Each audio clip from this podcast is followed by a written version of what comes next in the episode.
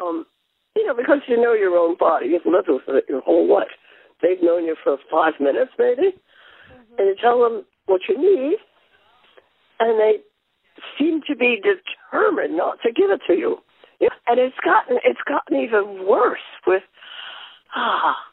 I saw this one doctor only once, and he never took his eyes off of the computer screen the whole entire time. And if he said something I didn't understand, he would kind of turn his face toward me and repeat it, but his eyes stayed glued to the screen all the time, just looking, looking, looking.